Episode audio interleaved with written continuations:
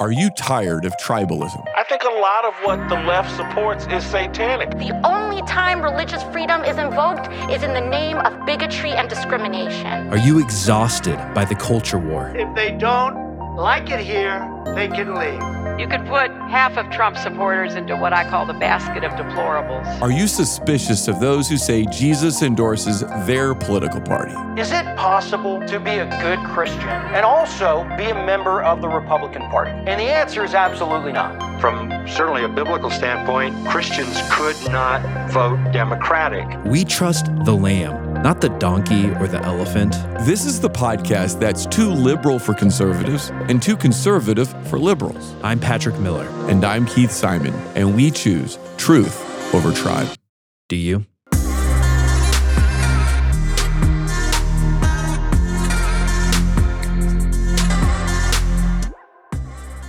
It doesn't seem like we can agree on much anymore. In fact, that might be the one thing we can all agree on. We are divided, we are fractured. Unity is hard to find. So, if you want to grow a platform, if you want to get a following, if you want to be a big person in your local community, the best way to do it today is by buying into division, being divisive. That seems to be what people want in this moment, even as we all say we don't want it. And yet, the New Testament is full of calls to unity.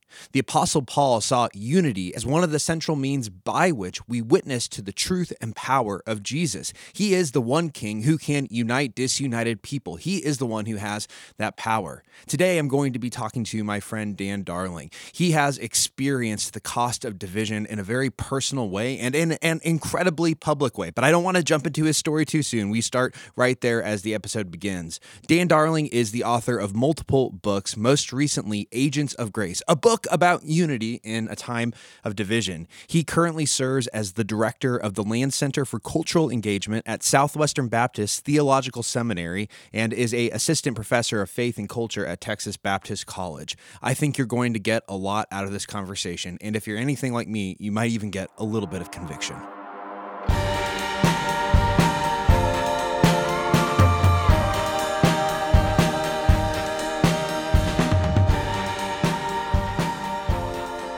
Dan, thanks so much for being on the show with us today. Patrick, thanks for having me on, man. What an honor to be on the show. Love what you're doing. Huge fan. Well, that's kind of you. You know, unity is definitely not the first word that comes to mind when people look at today's political and cultural and religious landscape. I think we seem more divided today in the church and in our culture than personally, I'm not that old, but personally than I can ever remember. And, you know, I think we'd have to go back to maybe the 60s to find a similar moment in American history.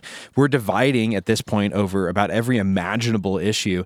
And if I can just be honest, sometimes it feels like those divisions are necessary if we want want to do love and pursue justice and righteousness, but other times maybe not. And you've written a book about unity in a time of division, which might be bad for selling books. I don't know. But part of the reason why I think, if I've read your book right, is your own story. You've experienced in your own life the pain of division. So I want to start back in August of 2021 when you wrote a column in USA Today about getting the COVID vaccine. Can you just tell us a bit about what you wrote, why you wrote it, and then what happened? Yeah, what was funny about that is, you know, I write all the time, you know, and even coming into the position at NRB, that was kind of understood that I write for USA Today, I write for World Magazine, I write for a number of places. I write on far more controversial topics, you know, like refugees and pro life stuff and all this kind of thing. So I didn't think much of it. And what's really interesting is that the purpose of that column and then I went on TV and I talked about it was to actually push back on the narrative that was going on at the time that all these evangelicals are anti-science, so they're a bunch of backward hicks, and why aren't they getting the vaccine? And I wanted to explain to sort of the elites in many ways. Here's why people are skeptical about the vaccine. And I kind of walked through look, widespread social distrust, every institution. The public health officials had really been inconsistent, even contradicting themselves on a number of things, whether it's masks, whether it's gathering. The vaccine was new. And then I just kind of said, well, nevertheless, here's why I got it. And I'll just share a few reasons. You know, one, I just said, hey, look, President Trump, who, whether you like him or hate him, he's not one to give into conventional wisdom. He championed this thing. And then I said, I watched the development of it. We had some friends that passed away of COVID. I think it can help people not go through that. But nevertheless, you know, go talk to your doctor you know, don't take it from me. Go talk to your doctor. I never really said you have to go get it. I just said, here's why I did it. And in fact, the feedback I got from that column and from TV was mostly positive. The only negative feedback I got was actually from the left, where people were like, you should have crushed those evangelicals. How could you not be harder on them? And I said, well, that's probably why you're not convincing very many people. Um, yeah. in fact, I had a lot of folks who were hesitant about the vaccine at the time say, man, thanks for not throwing us under the bus. Thanks for defending us. When I went on TV, I was even more vocal because it's on Morning Joe and Joe was just like, wanting to go there like i can't believe these people. Why are they whatever? And i was like joe first of all 75% of evangelicals are getting it. Here's why there's distrust. I totally get it. Nevertheless here's why i got it. So i did that you know on a wednesday. We were all working from home back then i think still. Yeah. i come into the office following monday and was like well we have to let you go because you're supposed to be neutral on the vaccine and you were not. I was really floored that that was the reason i was being let go. I mean our organization wasn't neutral. We had several members who were organizing vaccine drives.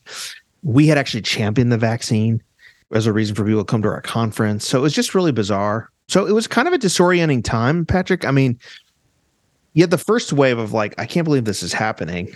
Am I going to be okay? And then the second wave, once it became public, which I didn't intend for it to be public at all, I didn't leak it.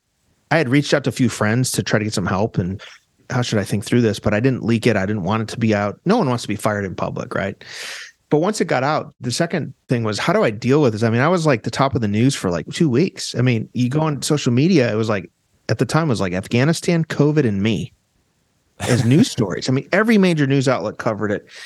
So that was really wild. And I just, you know, the Lord just kind of stirred in my heart. Like I was basically thinking, I really need to use this opportunity to urge Christians toward unity, that we're fighting over things that are tertiary, secondary, and tertiary. We're dividing over dumb things. And maybe I can demonstrate with my public response to this something different. I'm not going to go on a revenge tour and try to get my pound of flesh. Maybe I can demonstrate something different, forgiveness. So I actually went on CNN like a week later, and the CNN host was actually kind of mad at me because he really wanted me to throw NRB under the bus. I was like, no, I forgive them. I love those guys.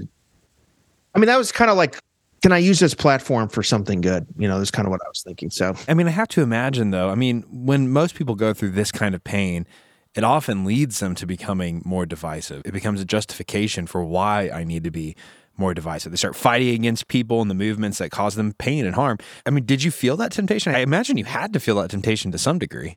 Yeah, I did. I mean, the temptation is to publicly lash out. It's so easy now. You know, you could do a tweet thread, you could do an article, you could do all kinds of stuff. Part of me, I've been a little turned off by folks who've done that. I'm not judging how other people have responded to similar situations, but the kind of ongoing revenge tour, getting your pound of flesh, letting everyone know that you were grieved. There's a market there for that, even among Christians, even among evangelicals. And I just felt like that's not what I want to do. It's very tempting. It is. I mean, and so instead, you become the director of the Land Center for Cultural Engagement, where you've made unity and civil disagreement a keystone of the organization. You've written a book now about Christian unity. What pushed you in that direction? Like you just said, I want to do this differently. Why? I want to help Christians think through a couple of things. Number one, as the church, and this book is really written to the church. I've written other books that are like, how should we think about the world around us? But this is written to the church to say, what does it look like for Christians the way we treat each other, to love each other as Christ commanded us? What does unity mean? I think a lot of people have a misconception of that. What are the issues worth fighting for, and what are the issues worth being open handed about? And we could talk about this. You know, there's this idea of theological triage that there are some primary issues that we can't budge on. There are secondary issues where I think denominations form, right? Like I'm Baptist. I think you're PCA, I'm not PCA, I'm EPC, but close. Presbyterian EPC, still. Presbyterian. There's so much we agree on. We agree on orthodoxy. Yeah. Yeah, we do. We do so much together, but we diverge when it comes to how we organize as a church. Mm-hmm. I think that's healthy. I think the fact that there's all these denominations, this sort of mosaic of the body of Christ, we learn from each other, but we have those divisions. I think those are healthy. But then there's tertiary things that even within our congregations, we can disagree on strongly, but still, you know, be friends and still work together. And what I'm afraid of is that we're fighting so much over these tertiary things, not even third order things, fourth order things that are important but not ultimate. where it's taking away energy and time from fighting for the most important things. You know, Paul says to Timothy in First Timothy, he says, "Fight the good fight of faith." In other words, he's telling young Timothy, "Hey, listen, you're going to take a stand. You're going to have to fight. You know, as Jude says, contend for the faith once delivered to the saints. There's a body of truth that you cannot surrender. It is tells us like who God is and how He's revealed Himself to us. But then he says in Second Timothy, avoid stupid and foolish arguments. So there are arguments. There's places that we could spend our fighting energy that are just wrong. So I really want to help folks understand that, a new generation understand that. And I also want to help folks at the Land Center and some of the things I'm doing. Like, what does it look like for a Christian to engage the world? Particularly America. I mean, look, we've been put in America in 2023, not by accident. You know, Acts 17 says God has appointed us places and times for a purpose.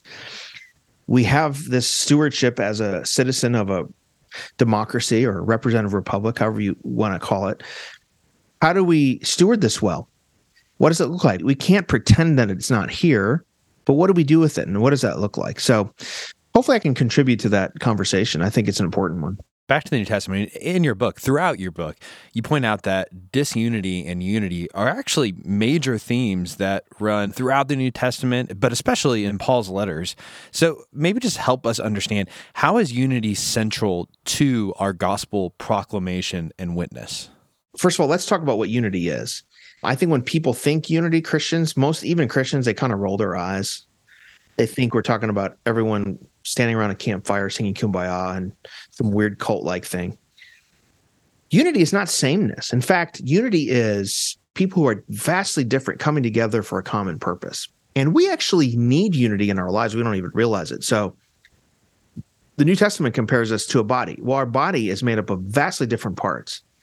And when those parts are not unified, we don't function well, right? If you have a stomach ache, if you have a virus, if you break your leg, like something's off. There's a discord there, right? If you get a disease, there's not a unity in the purpose of your parts working together. Or even think like your car, like you get in your car and you go to work.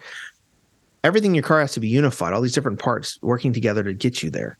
So we understand this. Or when you go to a concert and you hear a performance, right? My son is a musician, he plays in a jazz band. You have these different instruments unified, one discordant note.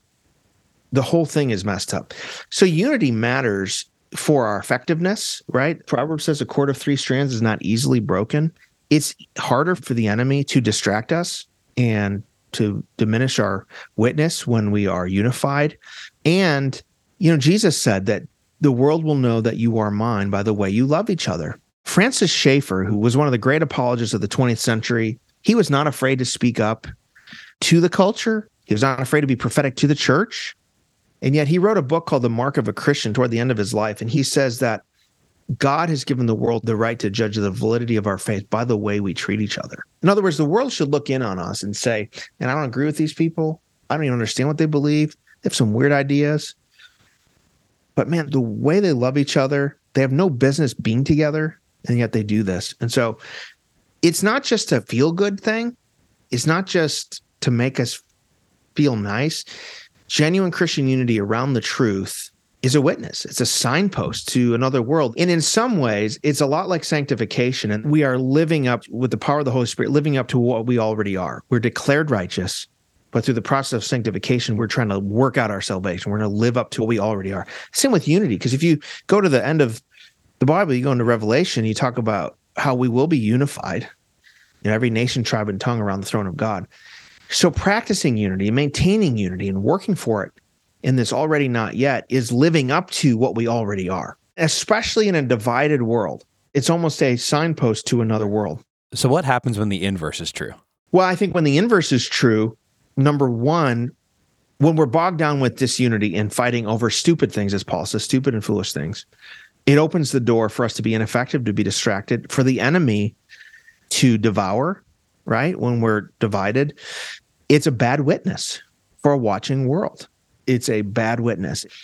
Listen, the world right now is so divided. We're in a very disruptive age. You've written a lot about this. You've studied this, I think, very well. But you know, Mark Sayers just talks about how we're in this gray zone between eras. I think the digital revolution, the pandemic, we're in a disruptive era. The world's divided.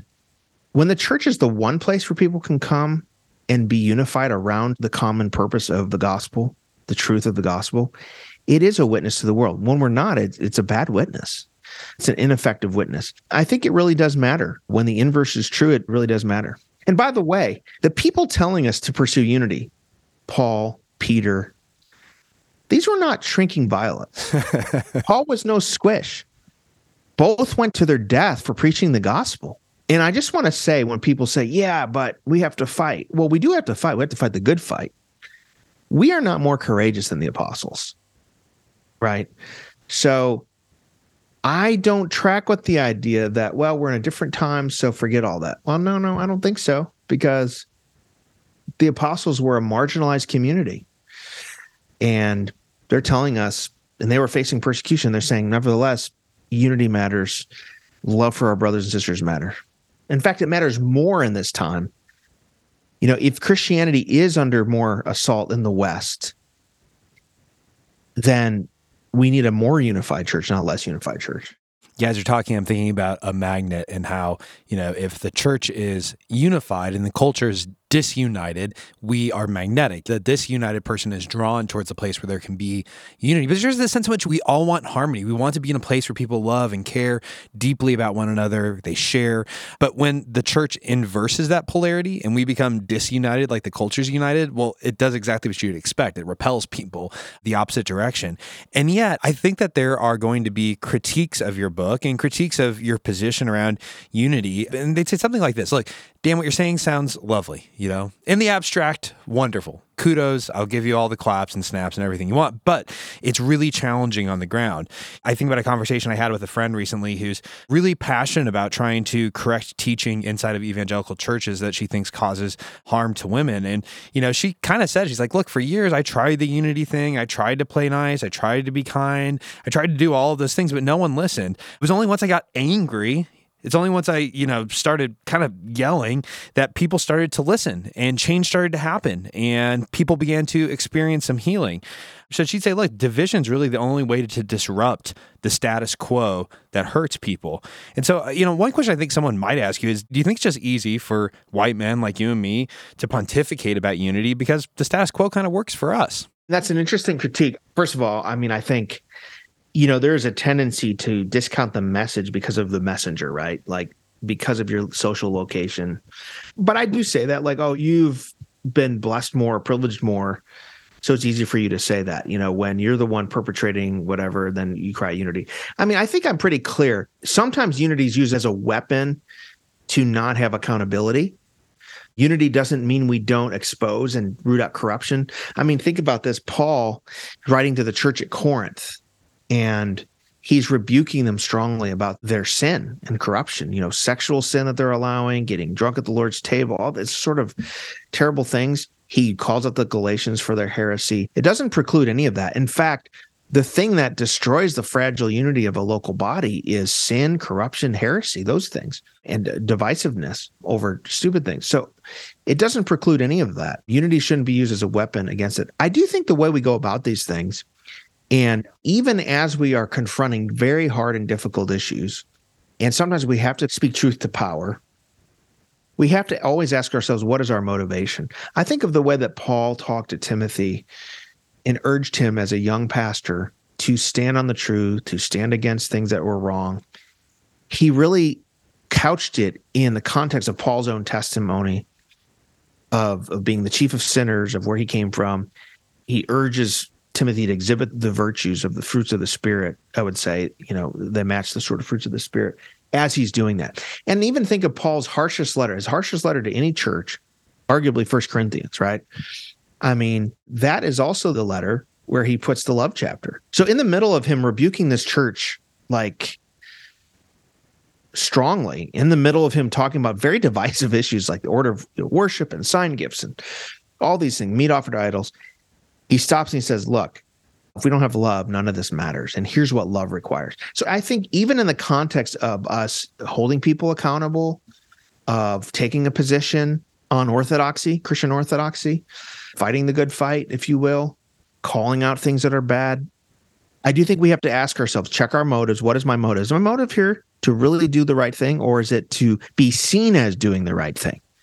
To become a sort of self created hero in the eyes of people. And then also say, Am I practicing love? Am I doing what Paul says in 1 Corinthians 13, where he says, Love believes all things? Doesn't mean we're naive, doesn't mean we hold each other accountable, but love gives each other the benefit of the doubt. Am I assuming malice where there's maybe just incompetence? Am I assuming malice where maybe there's just misunderstanding? So I think all those things matter. The virtues still matter. Um, that makes sense. And look, we're always going to have division. Uh, this is why, and I have a whole chapter on cynicism, by the way. The church has always had divisions because it's always made up of sinners. I mean, people are like, we need to go back to the New Testament church. I'm like, which one? like Corinth, you know, Ephesus? Like, so Paul's having to talk about this in the first century. It's nothing new. But nevertheless, I do think, as it says in Ephesians, the word for it is really to strive to do everything we can to maintain unity of the spirit, and the bond of peace, as much as we can, you know, as much as in our power to do that. As you're speaking, I'm thinking about Paul's second letter to the Corinthians, or maybe it's actually his third letter. It's the second one we got. And he's writing to them and he's describing how they repented and turned eventually after the letters and some visits. And what strikes me is he describes his own posture during the battle, if you will, as sorrowful. Like he was deeply pained by what was happening in their lives. He was hurting for them because he knew the sin was destructive to them.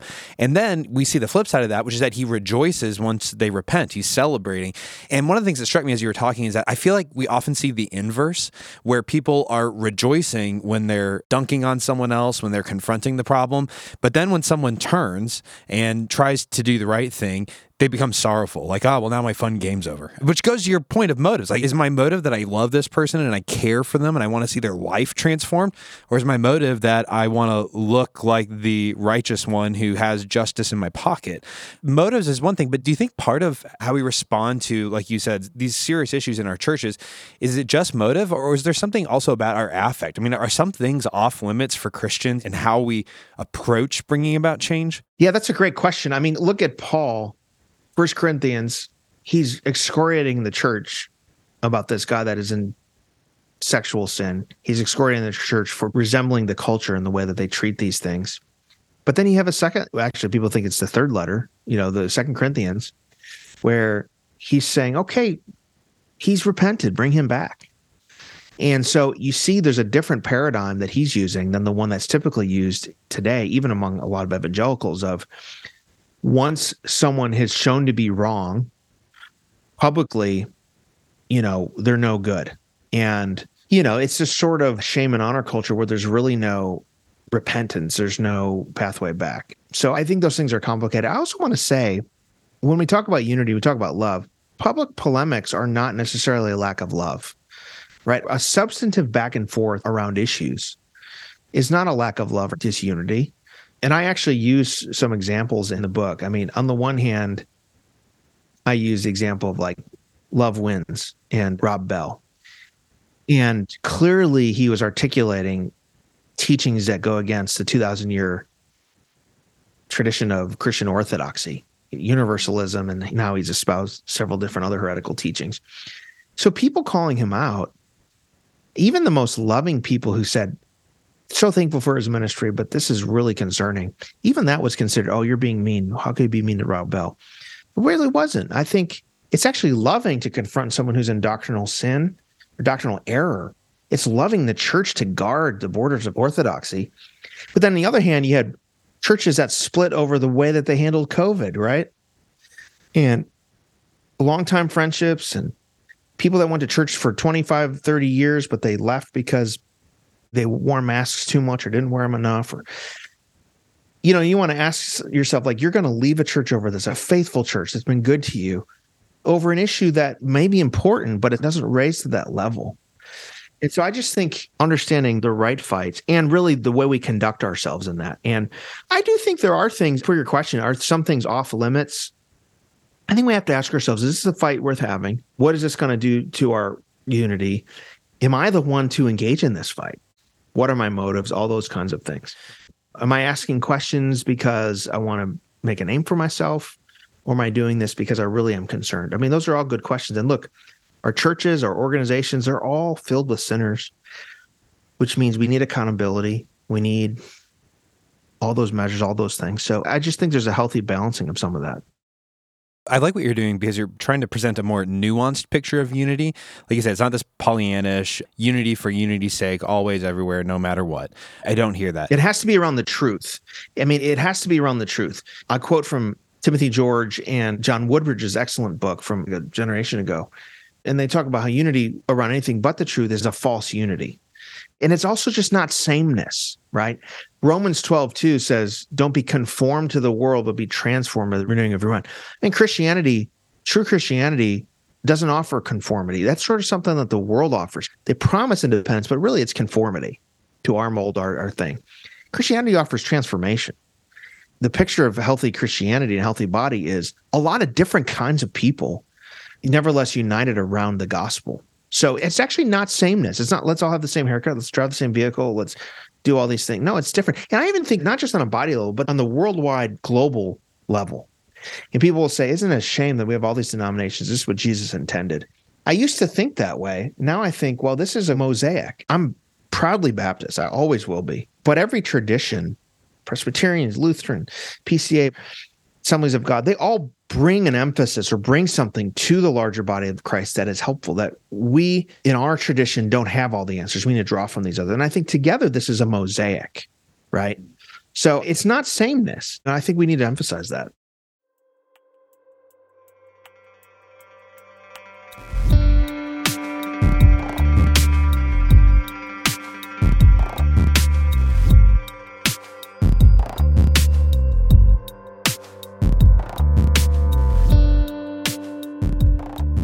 We'll get back to the episode in just a moment, but today I want to invite you to become a partner with us through giving.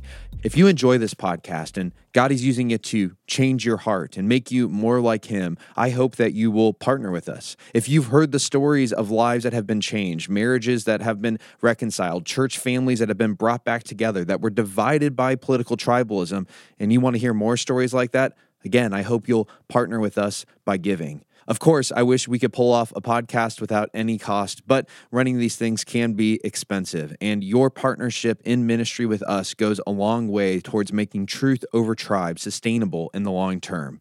If you want to give, click the link in our show notes, or you can go to choosetruthovertribe.com slash give. That's choosetruthovertribe.com slash give.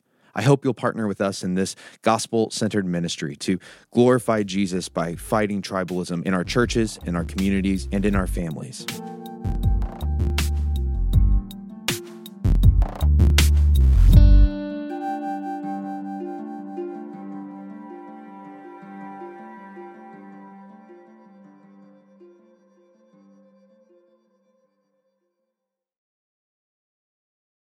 God's grace, his body is full of people who have a strong justice orientation. They want to see the right thing done inside of churches, outside of churches. But I don't always know if those who have a strong justice orientation, by the way, I can easily be one of those people, so I'm not casting stones. I don't know if we always do a good job of evaluating what are primary concerns, what are secondary concerns, and what are tertiary concerns. And we don't always do a good job of evaluating what's the best way to address this problem. You know, it seems like the answer now is it's a social media post, it's a dunk in a podcast, it's a mean article. Like we have all these ways, but none of them are, are super healthy. And I've often wondered if part of that is just a function of the fact that we are living in a very anti institutional culture. Because when you're in an institutional culture, you usually have the future in view because you understand I'm stewarding a church, I'm stewarding a denomination. I need to hand it off to someone else in the future. But when you're anti institutional, you're always living in the present. There's nothing that matters beyond the present. And that kind of short termism makes every little issue feel incredibly urgent in the moment because it seems like the most important urgent thing. You don't have long term horizons to maybe calibrate those short term concerns with. By the way, this is true on the left and the right. You know, we've seen the right, for example, Christian right, become very critical. I mean, he's recently passed away, but critical of Tim Keller because he wasn't pugilistic enough, he wasn't confrontational enough. And, you know, they say, look, if we want to make change, you know, we're only going to deal with the LGBTQ issue by, you know, calling teachers who teach trans ideology groomers. That's the only way. And you know what? You got to admit, that's been somewhat effective politically and publicly. That's definitely not Tim Keller. What would you say to people who they have a strong justice orientation? They're just maybe not great at determining what matters most. That's such a great question. And I think part of what gets lost in some of our biggest disagreements, particularly about politics and culture is the idea of calling and the idea that God has not only called people different types of callings, but different types of emphases, right? By the way, it's funny that people say that about Keller because Keller went into Manhattan, which is half percent evangelical, preaching reform theology, biblical sexual ethics, and complementarianism in New York. And he didn't go with fog machines or anything else. But per your thing, I think people have different emphases, right? First of all, calling. I think that's one of the missing things when we think about cultural engagement. You know, I have a friend who's a senator, and because of his calling, he has to be part of a party, the one that lines up most closely with his values. He feels called to that. He has to be a party man, has to run in party elections, he has to comment more on issues. I have other friends that are pastors and they're pastoring a diverse congregation. And they share the same faith. They share actually a lot of the same convictions, but they have different callings. So the pastor might look at the guy in DC and say, "Man, are you partisan? We got to well, come on. It's not the party of the donkey or the elephant; it's party of the lamb." You know. And then the guy in DC is looking at the pastor saying, "Why doesn't he speak out more? You know, I need him to speak out on the line item veto or the you know the marginal tax rates." And the pastor's saying, "I can't do that. I'm pastoring a church." We don't respect callings, and I don't think we also respect callings based around different issues, right? So, some of us are called to be more generalists, like to talk about a wide variety of cultural issues that matter, you know, life, marriage, immigration, all that stuff. I've kind of done a lot of that in my career, although I've done a lot on the life issue and marriage issue, but other issues. Other people have specific callings. I have friends who have been working at NGOs and working to alleviate poverty around the world. They are deeply pro life, but they're not really going to be active on that issue because they're solely focused on poverty. I don't expect them and their organizations there to be constantly doing pro life advocacy, but they have other friends who the pro life advocacy is what they've been called to do. And their sole mission in that organization and for their life is to speak out against the evils of abortion, to elect politicians who will do that. I respect that too. And what I think is for us to say, rather than this is my calling, I'm right and you're wrong, to say, I can respect someone else who has a different set of calling than I do. Or maybe I respect someone who might approach with their tone a little bit differently than I do. Or there's a lot of people that may not even be called to be this active, right? Like they're going to steward their citizenship, they're going to try to shape their communities, but man, the way they do that is they own a business that employs people or they start a nonprofit locally that does this. And just because they're not screaming all day on Twitter about issues that you and I care about doesn't mean they're not active and not vocal. They're just doing it in a different context. I always laughed when people would be like, where is so and so talking about this? Why are evangelical leaders silent? Yeah. I'm like, those guys are probably talking to their elders about it right now. They're just not talking about it on the medium that you prefer. Mm. So I think we have to have some understanding. I mean, look, there are people that are weak. There are people that are squish on some of these key important issues. I think we should have accountability and things for that. But I think we ought to respect calling. Not everyone's called to the same thing. And you know we're a body that has different different multifaceted thing if that makes sense i'm thinking about the story in first kings you know you have elijah who thinks he's kind of the last man standing worshiping yahweh yes. and at the end of the story you know yahweh tells him hey i've actually still got 7000 people who are bending the knee to me and it turns out that there's actually a guy in ahab's court the king that's coming after elijah that's trying to murder him there's a guy in his court that is hiding protecting and feeding a bunch of prophets and i always wonder what that conversation's like you know is elijah like dude you're totally compromised. You're serving Ahab. you know, how, yeah. how can you be that? And this guy's like, well, what are you doing, Elijah? You're yelling from the tops of mountains, but you aren't saving anyone. And we have to have space for Elijah and the king's advisor inside of the kingdom. Yeah. By the way, I talk about Elijah in my book when I talk about cynicism because First Kings 19 is really interesting because here's Elijah who all these people turn back to God. He's discouraged because Jezebel doesn't. He can't win over Jezebel. So he has this martyr complex, which is very popular today. I'm the only one. I'm the righteous one you know? And i think a lot of people because of the nature of social media because the perverse temptations christians can easily kind of adopt this like i'm martin luther at the diet of worms in every confrontation. And if you don't agree with yeah. me you're a squish. And you know what's funny? What god disabuses him of that? He, you know i'm the only one. And he's like no actually you're not. There's 7000 others. And by the way the next thing i'm going to have you do is anoint your successor who by the way is going to be better than you I mean, like he totally dismantles that. And I think that's important for us not to get so self righteous about things. You also see different callings in the New Testament. I mean, you have the apostles were very public and they're following Jesus. You have Joseph of Arimathea and Nicodemus who were very devoted, but had to be wise about the timing and the when they declared their allegiance to Jesus. They waited to the end. They were disciples in secret. The gospels don't condemn them for that, right? They were serving a very important purpose. And by the way, had they not done that and carefully cultivated that, the fact that Jesus was buried in Joseph's tomb meant there was a public witness to the resurrection. I mean, because of that, people saw visibly that Jesus was resurrected. Otherwise, he would have buried in a common grave, right? Of course, it was all fulfilled by prophecy and foreordained by God. But, you know, he played a big part in this salvation story. And his part and Peter's part were both important. So I think we have to recognize that. There are people who are serving on corporate boards, teachers teaching in high schools, public schools, people serving in all these spaces who believe the same convictions you and I do when we can spout off on Twitter but who have to be very careful about where they speak and when they speak, not because they're squishes and they don't have courage, but because they're trying to affect change from the inside. They're trying to do good things. And so I just think we should be careful about judging each other's different callings. I absolutely agree. One other question related to this theme is maybe an issue of discernment because I think one of the things that the digital social media era has done to us is that it's given everybody a platform. It's given everybody the opportunity to, you know, maybe it's shouting into the wind if you only have, you know, 100 followers, or maybe you've got lots of followers. It doesn't matter. We all have this sense that I can make public statements, I can make public stands. And so now all of a sudden it feels like two things are happening at once. There's more Christians who seem to be under the impression that they're prophets, this is my calling. I must have been called to be a prophet because here I am. I've got a platform to speak on. And on the other hand, the expectation that all Christians should be prophets, which you've kind of already addressed, like the expectation that every pastor is going to speak on every issue every single time and make a statement, which is clearly unwise. But how do we discern? I mean, how do I decide is God actually calling me to say something about this? Is he actually calling me to weigh in on this? Or is that not my role? That's someone else's role. I think it's really good for all of us to say, is this an issue I should speak about? Is this in my wheelhouse? Do I know what I'm talking about? Am I the one to do it? There are certain issues that I think everybody, every Christian, you know, at some point speaks out about, right?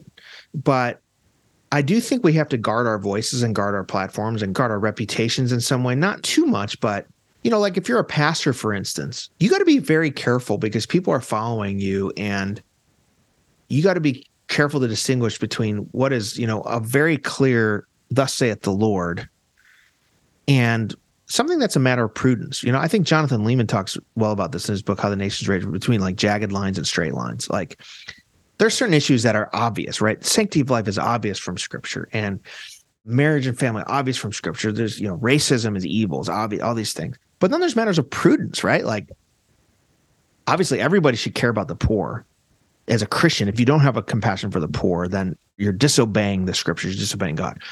But how do we lift up the poor? Good Christians are going to disagree on what's prudent. You know, is it some government? Is it private? Is it mix? What works? Healthcare, even immigration, right? We all agree that immigrants are made in the image of God. We all agree that governments have the right to control their borders. But we may disagree on exactly how we should fix the system, how we should organize it, you know, that's okay. So I think we have to be careful of saying, you know, thus saith the Lord on this. This is a definite issue, you know, especially as a pastor, as a Christian leader, versus like, okay, this is pretty clear here. This is a clear issue. Now, we may have people in our churches who specialize in those things who may be a little bit more specific, right? People your church will go to a think tank and they really think well about economics and they have opinions on all that.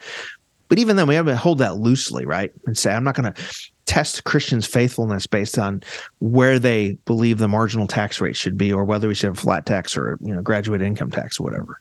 I think every Christian, pastor, layperson, politician, teacher, journalist, whatever you are listening to this, I think we all should go through a process of discernment, maybe on a regular annual basis, just to ask, okay, what are the issues God is asking me to speak about, to speak into? What are the issues that He wants me to speak into publicly? What are issues he wants me to speak into privately? What are issues he wants me to, you know, write something about? What are issues he wants me to build something to fix? I mean, there's so many different solutions to the problems that face our churches and our social order. And like you've just pointed out, there's not a one size fits all solution. But I do think that when you live in a digital era, the temptation is to simply regress to public speech. I mean, there's a fascinating Substack by Freddie DeBoer. I think it's probably two years ago. I'm not trying to make any points about BLM and I say this, but he was pointing out that the BLM protests were the largest protests that have ever happened in American history, just in terms of turnout and in terms of fundraising. They raised an enormous amount of funds.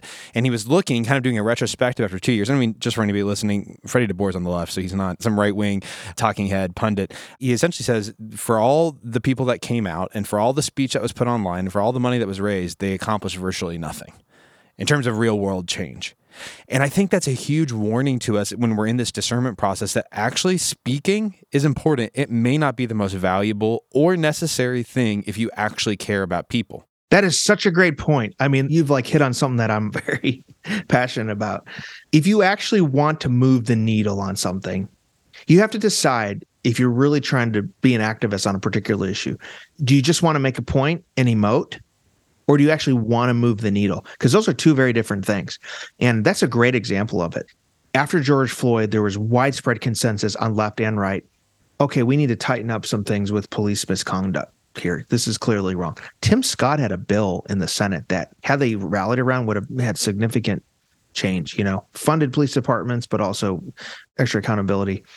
But that movement instead just wanted to be mad. And you know, what did we get out of two years? We got divided churches. We got, you know, the editor of Bon Appetit was canceled. We got all this stuff. Ibram Kendi made more money.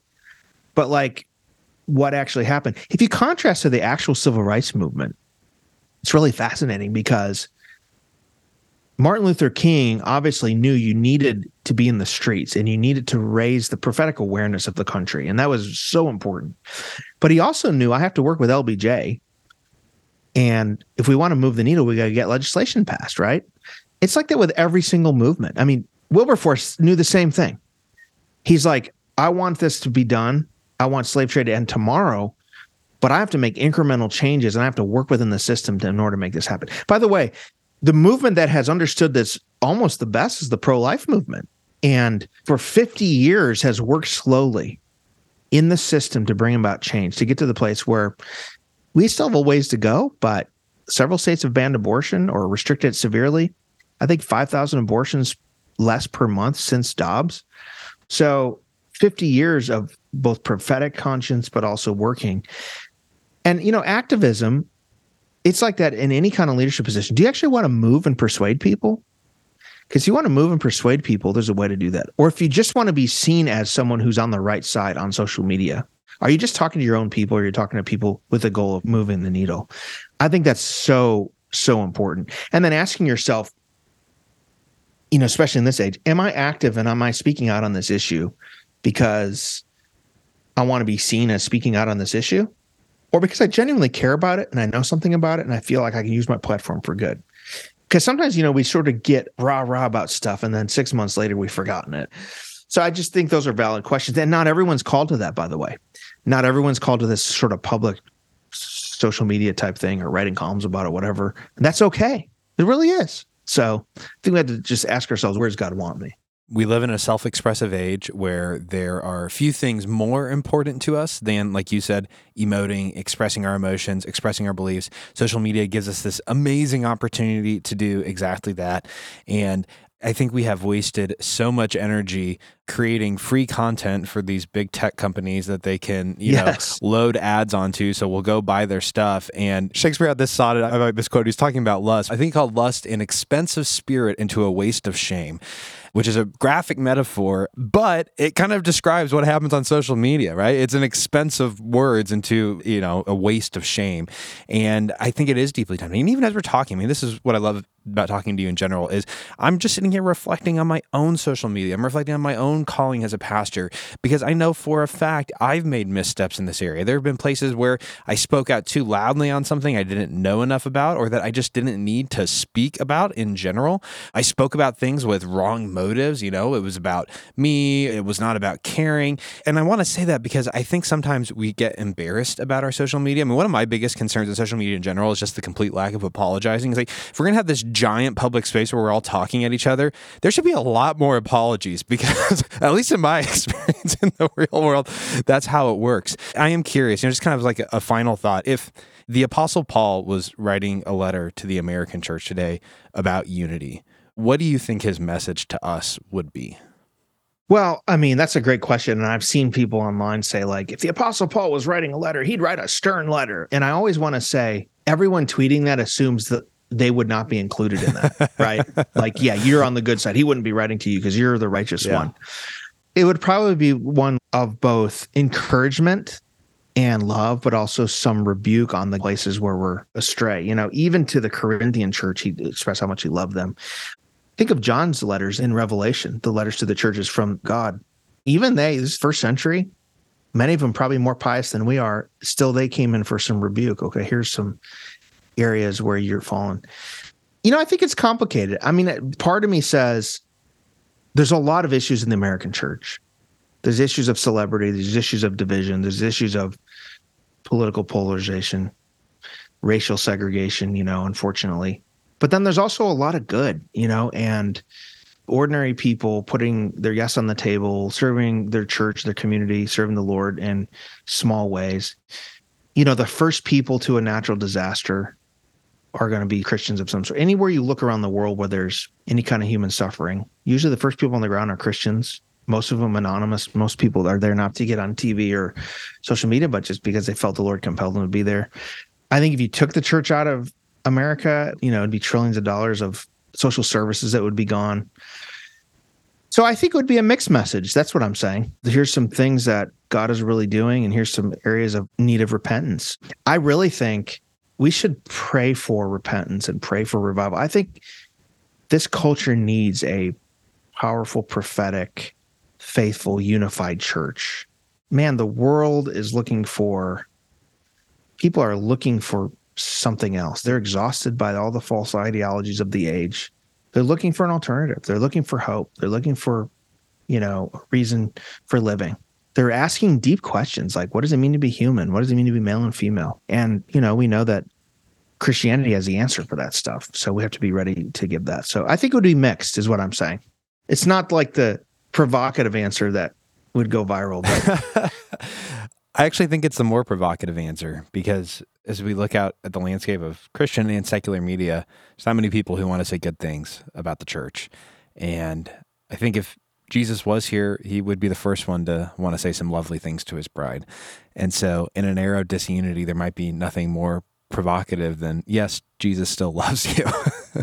Dan, would you mind praying for our listeners? Not at all. I'd love to. Lord, we just thank you and praise you for the, the privilege of serving you, the privilege of living at this time.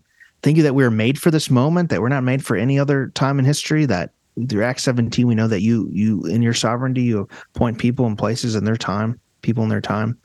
Lord, help us not to be craven to the culture, not to give in and be shaped by the false ideologies of the age, but also, Lord, help us not to be fearful and uh, white knuckling it as if you know you are not in control and not on the throne lord. Help us to be joyful courageous ambassadors of the truth lord.